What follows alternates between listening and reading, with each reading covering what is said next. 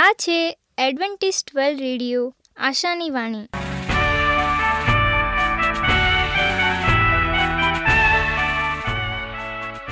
હું ગામિત સ્નેહા, અમારા આજના પ્રસારમાં તમારો હાર્દિક સ્વાગત કરું છું. આજે તમારા માટે અમે ખૂબ સુંદર, સ્વાસ્તિક અને આત્મિક વિચારો લાવ્યા છીએ.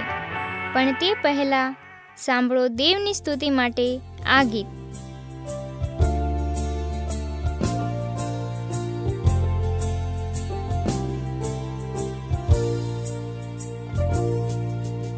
વાદસ્તંભ પાસ રાખ મને પ્રિય પ્રભુ ઈસુ જ્યાં શુદ્ધ કરનાર ધાર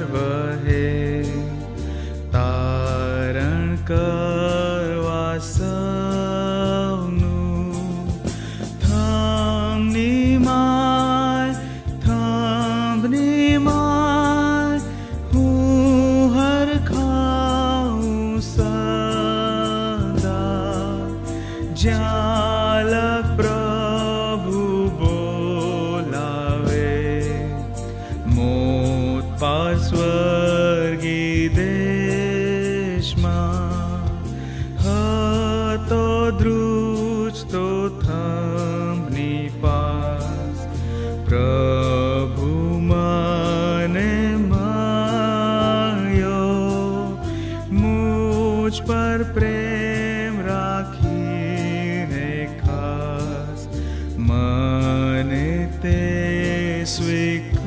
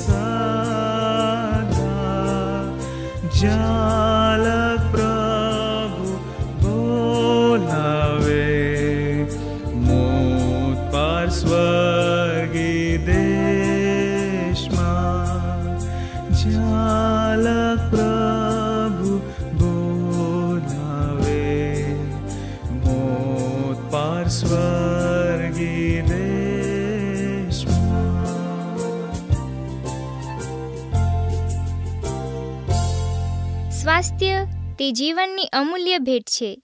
તેને જાળવી રાખવા માટે આપણને શું કરવું? અને એના માટે આજે સ્વાસ્થ્યને લાગતા શબ્દો સાંભળીએ. Intestinal problems due to mental stress માનસિક તણાવથી થતો આંતરડાનો વ્યાધિ આઈબીએસ મિત્રો, આપણે જોઈએ છે કે આપણો સ્વાસ્થ્યમાં કેટલીક એવી વસ્તુઓ અસર કરે છે, જે સારી નથી હોતી. એમાંનું એક છે માનસિક તણાવ. માનસિક તણાવથી હૃદય રોગ કે પછી માનસિક રોગ પણ થાય છે. પણ આંતરડાનો વ્યાધિ આઈબીએસ એ એક નવી વસ્તુ છે. આવો આપણે જોઈએ એ વસ્તુ શું છે. કેટલાક રોગો એવા હોય છે જે આધુનિક સમયની ભેટરૂપ મળેલા છે. એટલે કે તાણ, સ્ટ્રેસથી ભરેલી જિંદગી, મન અને મગજ ઉપર એટલો ભાર આપે છે કે તેના કારણે શરીરને તેની સજા ભોગવવી પડે છે. આજે એક એવા જ રોગની વાત કરવાની જે શારીરિક રીતે દર્દીને ખૂબ જ હેરાન પરેશાન કરી નાખે છે, પણ તેના મૂળ દર્દીની મનોસ્થિતિ સાથે જોડાયેલ હોય છે. આ રોગનું નામ છે ઇરિટેબલ બોવેલ સિન્ડ્રોમ. ટૂંકમાં તે આઈબીએસ તરીકે ઓળખાય છે અને મ્યુક્સ કોલાઇટિસ પણ કહેવામાં આવે છે. આઈબીએસ એ ઔષધ વિજ્ઞાનની દ્રષ્ટિએ કોઈ ગંભીર રોગ ગણાતો નથી, પરંતુ એનો દર્દી ખૂબ જ હેરાન પરેશાન થઈ જાય છે અને બીજા કોઈ પણ કામમાં એનું મન લાગતું નથી. આ રોગને ઔષધ વિજ્ઞાન ભલે સામાન્ય ગણતું પરંતુ આધુનિક વિજ્ઞાન પાસે તેનો કોઈ સચોટ ઉપચાર નથી. કેમ કે આ રોગ દર્દીની માનસિકતા સાથે જોડાયેલો છે અને તેની અસર શરીર ઉપર પડે છે. હોમિયોપેથીમાં આ રોગની ખૂબ જ અસરકારક અને અક્ષીર ઔષધો છે. કેમ કે હોમિયોપેથી ઔષધ વિજ્ઞાન માટે દરેક રોગ કોઈને કોઈ રીતે દર્દીની માનસિકતા સાથે જોડાયેલો ગણાય છે. અને તેથી જ દરેક દર્દીની તાસીર, તેની ટેવો, તેના વિચારો બધાની બરાબર હિસ્ટ્રી લીધા બાદ હોમિયોપેથીની સારવાર આપવામાં આવે છે. આ રોગમાં નિદાન કરવું ખૂબ જ અગત્યનું છે. યોગ્ય નિદાન પછી જ યોગ્ય ઔષધ આપી શકાય, પરંતુ પ્રથમ દ્રષ્ટિએ આ રોગ મરડા જેવો લાગે છે. દર્દીને દિવસમાં ચારથી પાંચ વાર મળ પ્રવૃત્તિ માટે જવું પડે, ક્યારેક સંખ્યા એનાથી વધારે પણ હોઈ શકે. ખૂબ જોર કરવું પડે. ચિકાસવાળો ઝાડો થાય. ચિકાસ ખૂબ હોય, વારંવાર જવા છતાં સંતોષ થાય નહીં. પેટમાં ચૂક આવે, દુખાવો થાય, દર્દીને ખૂબ જ અશક્તિ લાગે. શરૂઆતમાં તેના લક્ષણોને આધારે મરડાની સારવાર કરવામાં આવે પણ એનાથી કોઈ જ ફેર પડે નહીં. એટલે પેટમાંથી જ ઝાડા પેશાબની તપાસ એક્સરે દ્વારા ચોક્કસ નિદાન કરવું ખૂબ જ જરૂરી છે. ચોક્કસ નિદાન પછી જ્યારે આઈબીએસ નું નિદાન થાય, પછી દર્દીની માનસિકતા એને શેનાથી તાણ અનુભવે છે? ચોક્કસ શું ચિંતા છે એ જાણવું ખૂબ જ જરૂરી છે. જો એમ ન થાય, તો રોગ મટવો ખૂબ જ દુષ્કર બની જાય. અને રોગ ન મટે એટલે દર્દી એમ સમજે કે નિદાન ખોટું છે એ બીજા ચિકિત્સક કે બીજી સારવાર તરફ વળે અને રોગ વધારે વકરે છે. કારણ કે રોગની ચિંતા જ પછી રોગનું કારણ બનતી હોય છે. આવા દર્દીઓમાં ઘણીવાર એવું જોવામાં આવે કે તેઓનું મન કામમાં કે બીજી કોઈ પ્રવૃત્તિમાં પરોવાયેલા હોય ત્યારે તેને કોઈ તકલીફ ન હોય. પરંતુ જેવો દર્દી નવરો પડે, ખાલી બેસે, એટલે પેટની તકલીફ ચાલુ થઈ જાય. એટલે જો તમને આ બધા સંશોધનો તમારા શરીરમાં દેખાય, તો તરત જ ડૉક્ટરની સારવાર લેવી જરૂરી છે. નમસ્કાર. જો તમારે અમારા સ્વાસ્થ્ય અને બાઇબલ પાઠો મેળવવા હોય, તો પોસ્ટકાર્ડના ટપાલ દ્વારા અમારો સંપર્ક કરો. મોબાઈલ નંબર છે આઠ આઠ ચાર નવ આઠ પાંચ આઠ એક નવ બે. અમારું સરનામું છે એડવેન્ટિસ્ટ વર્લ્ડ રેડિયો, આશાની વાણી, પોસ્ટ બોક્સ નંબર એક ચાર ચાર છ market yard Pune, Maharashtra, India. આજે આપણે દેવનું વચન પાસ્ટર રાજુભાઈ ગાવિત એમના થકી સાંભળીશું. હું રાજુ ગાવિત. આજનો ગુજરાતી ભાષામાં દેવનું પવિત્ર વચન તમારા સુધી પહોંચાડનાર અને આજનું વચન સાંભળનાર દરેક ભાઈ બહેનો નાના મોટા બાળકો, વડીલો, હું સર્વનો ઈસુ ખ્રિસ્તના નામમાં આવકાર કરું છું. હવે આપણે દેવના વચનોમાંથી શીખી રહ્યા છીએ કે દેવની સ્તુતિ કેવી રીતે કરવું જોઈએ અને તેનો સમય કયો હોઈ શકે છે અને કેવા સમયે આપણે દેવની સ્તુતિ કરવી જોઈએ?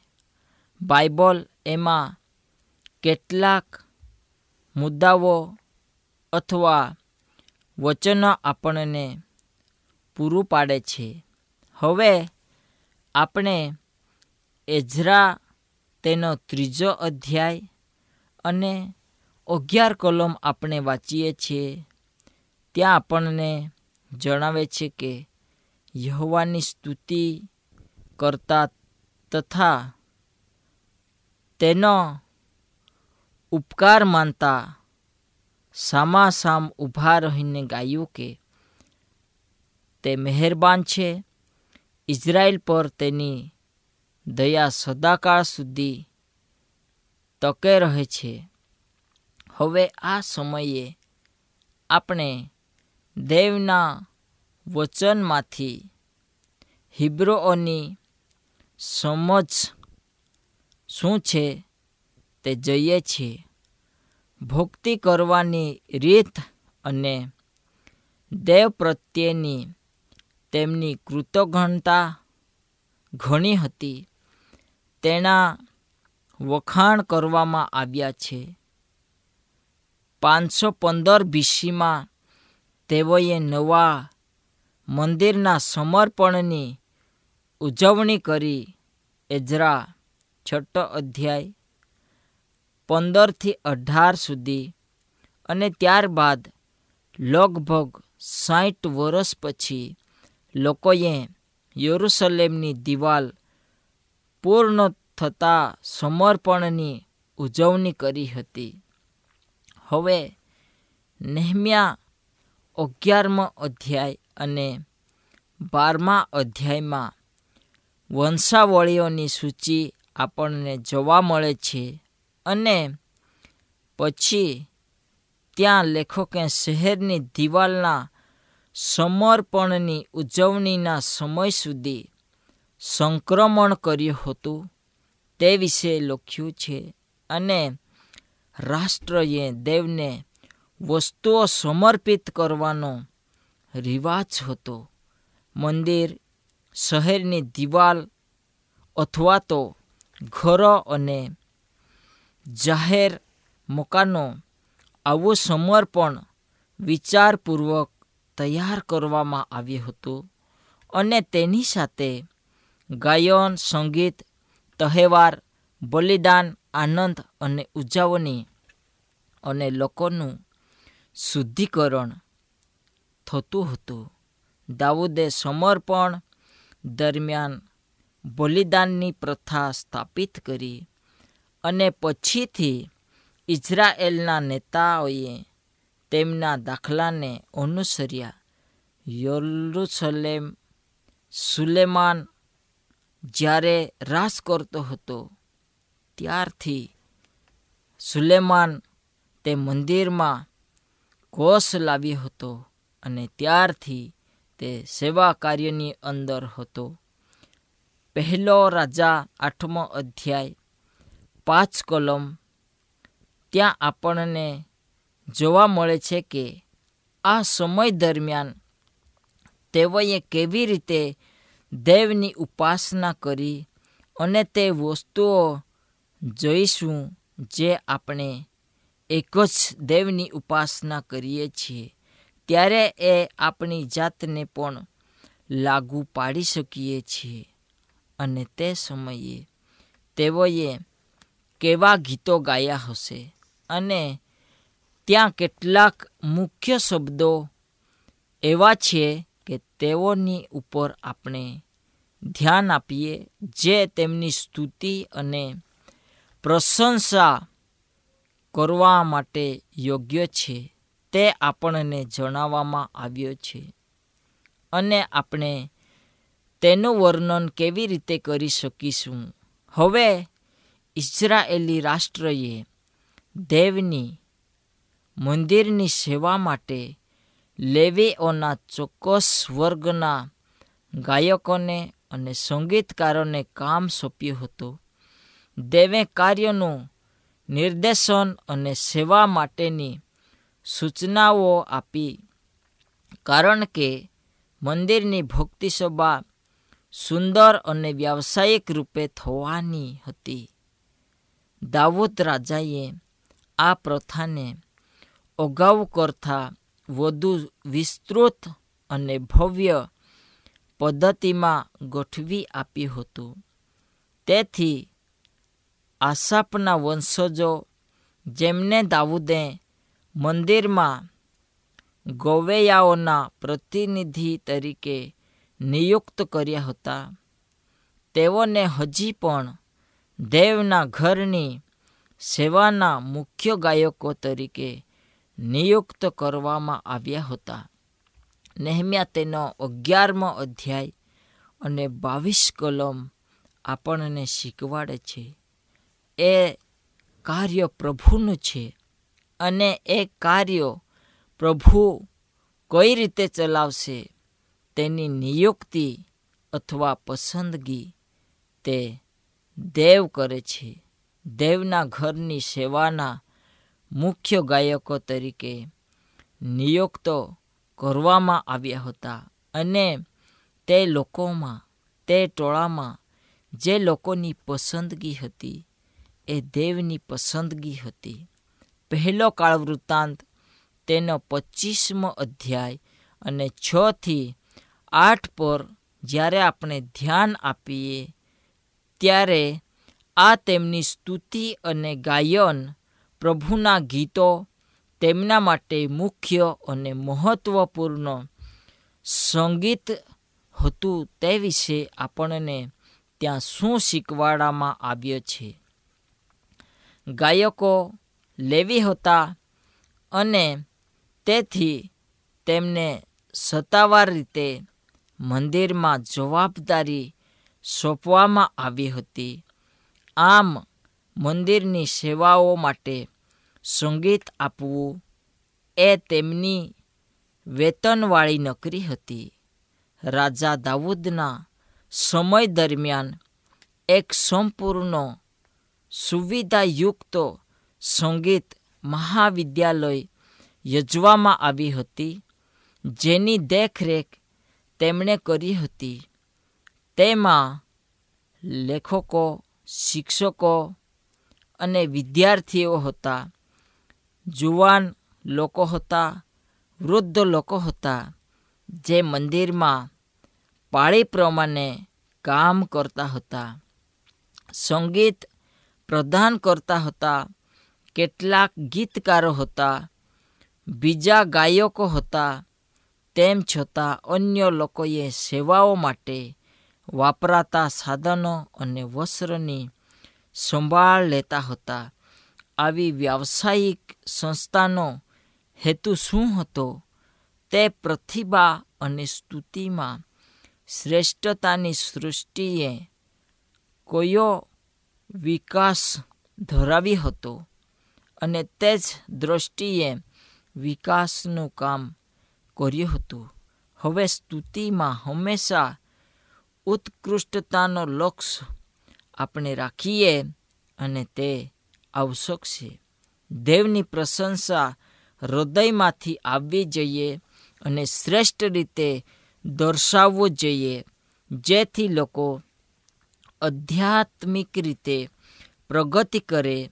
કંઈ વિચારી શકે છે કે મંદિરમાં સેવા આપતા તે સંગીતકારો અને ગાયકોને કાળજીપૂર્વક સ્તુતિ અને સેવાનું નેતૃત્વ કરવા માટે પસંદ કરવામાં આવ્યા હતા. તેમજ તે સંગીતકારો અને ગાયકોને કાળજીપૂર્વક સ્તુતિ આરાધનાનું એક નેતૃત્વ કરવા માટે પસંદ કરવામાં આવ્યા હતા અને સંગીત દ્વારા તેમનો સ્તુતિનો આનંદ આપણે કેવી રીતે અનુભવી શકીએ છીએ તે અહીંયા આપણને જોવા મળે છે. હવે બાઇબલ આપણને ઘણા સમયે એક સારો માર્ગ બતાવે છે અને તે માર્ગ એવો હોય છે કે જે પસંદગી પ્રભુ આપણા જીવનની અંદર ઊભી કરે છે અને તે પસંદગીની જે યાદી હોય છે. તેમાં મારું અથવા તમારું નામ હોઈ શકે છે. દિવાલનું જ્યારે સમર્પણ અને પછી ગાયકોનો સમારંભ, ત્યાર પછી આપણને નહેમ્યા બાર અને ત્રીસમાં શુદ્ધિકરણ વિશે વાત કરે છે. યાજકોએ તથા લેવીઓએ પોતે પવિત્ર થઈને લોકોને, દરવાજાઓને તથા કોટને પવિત્ર કર્યા અને શુદ્ધિકરણ માટે હિબ્રુઓ મૂળ શબ્દનો અર્થ છે, શુદ્ધ થવું, નિર્મળ થવું અને તે જૂનું, જૂના કરારમાં ઘણા સંદર્ભમાં વપરાય છે, જેમાં યહવા દેવ સમક્ષ નૈતિક અને શુદ્ધ હોવાનો વિચાર કરે છે અને ત્યાં જણાવે છે, આનો વિચાર આપણે કરીએ. પણ તેમ તે પ્રકાશમાં છે. જેવી રીતે આપણે પ્રકાશમાં ચાલીએ, તો આપણે જૂઠું બોલીએ છીએ અને સત્યતાથી વર્તતા નથી. પણ જેમ તે પ્રકાશમાં છે તેમ જો આપણે પ્રકાશમાં ચાલીએ, તો આપણને એકબીજાની સાથે સંગત છે અને તેના પુત્રો ઈસુનું રક્ત આપણને સગળા પાપથી શુદ્ધ કરે છે. આપણામાં પાપ નથી. એમ જો આપણે કહીએ, તો આપણે પોતાને ઠગીએ છીએ અને આપણામાં સત્ય નથી. જો આપણે આપણા પાપ કબૂલ કરીએ, તો આપણા પાપ માફ કરવાને તથા આપણને સર્વ અન્યાયથી શુદ્ધ કરવાને તે વિશ્વાસુ તથા ન્યાયી દેવ છે. માનવ સ્વભાવ, પ્રભુની ક્ષમા અને આપણા જીવનમાં દેવની શક્તિ વિશે આપણને શું શીખવાડે છે? મંદિર અને તેની સેવાઓ પ્રાચીન ઇઝરાયેલના ધર્મના મહત્ત્વના પાસા હતા. પરંતુ મંદિર અને તેની સેવાઓ એ અંત સમયનું એક સાધન હતું અને અંત છતાં તેઓના જીવન એક સમૃદ્ધિનો હતો અને તેમના જીવનની અંદર ઈસુ ખ્રિસ્ત નહીં હોય અને તેમના જીવનમાં શુદ્ધતા લાવી શક્તિનો સંચાર કરે છે અને તે જ્ઞાન એવું છે કે જે દેવ આપણા માટે શું કર્યો છે અને આપણને બચાવ્યા છે. જે અમને તેમના પર પ્રેમ કરવા, તેમની ભક્તિ કરવા તરફ ધરી જાય છે. આ એક જ કારણ છે જે પ્રાચીન ઇઝરાયેલીઓ દેવ તેમના માટે ભૂતકાળમાં જે કર્યું હતું, તેના પર વારંવાર વિચાર કરે છે અને યાદ કરે છે. દેવની ભલાઈ અને પ્રેમને જાણવા માટે તેણે તેમને મદદ કરી, જે તેમની સ્તુતિના અનુભવને પ્રસન્ન કરવા માટે અને આનંદ અને આભાર માનવા માટેનું મુખ્ય કારણ હતું. આજે આપણામાંથી ક્ષમાનો અને પાપ મુક્તિનો અનુભવ, આભારી ભાવ સાથે આવવો જોઈએ. અને તેનો આનંદ અને પ્રશંસા હંમેશા જાળવવા જોઈએ.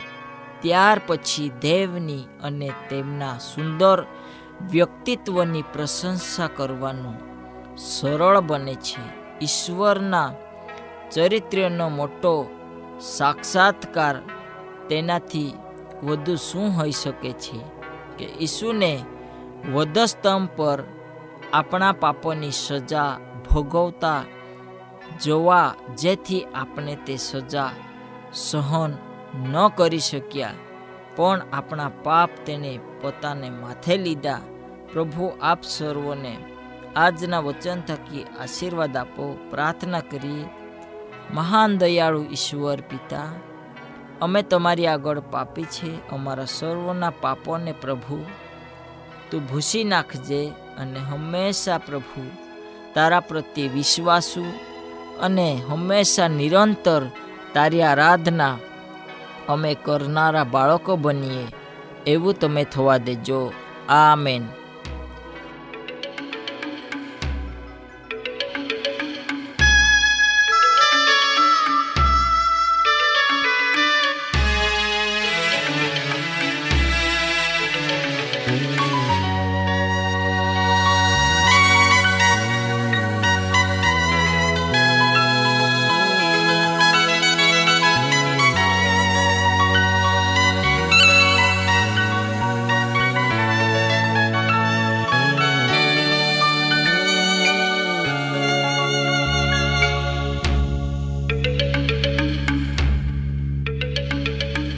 ちた。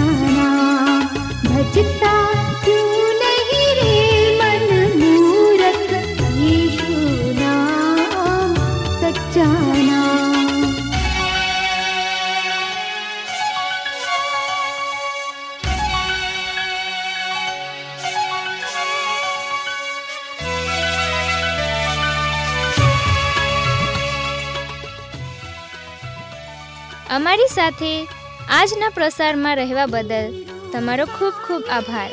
જો તમારે અમારા સ્વાસ્થ્ય અને બાઇબલ પાઠો મેળવવા હોય તો પોસ્ટકાર્ડના ટપાલ દ્વારા અમારો સંપર્ક કરો. મોબાઈલ નંબર છે આઠ આઠ ચાર નવ આઠ પાંચ આઠ એક નવ બે. અમારું સરનામું છે એડવેન્ટિસ્ટ વર્લ્ડ રેડિયો.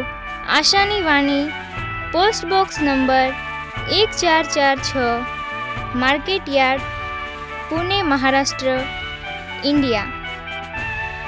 બાઇબલની અભ્યાસની વધુ જાણકારી માટે અમારો સંપર્ક કરો. આ છે અમેઝિંગ ફેક્ટ્સ ઈમેલ આઈડી છે રાજુ ગામિત સાત ચાર ચાર ત્રણ એ જીમેલ ડોટ કોમ આ સાથે અમારો આજનો કાર્યક્રમ અહીં જ સમાપ્ત થાય છે. ફરી મળીશું આ જ મીટર બોર્ડ પર ત્યાં સુધી પ્રભુ તમારી સાથે રહે.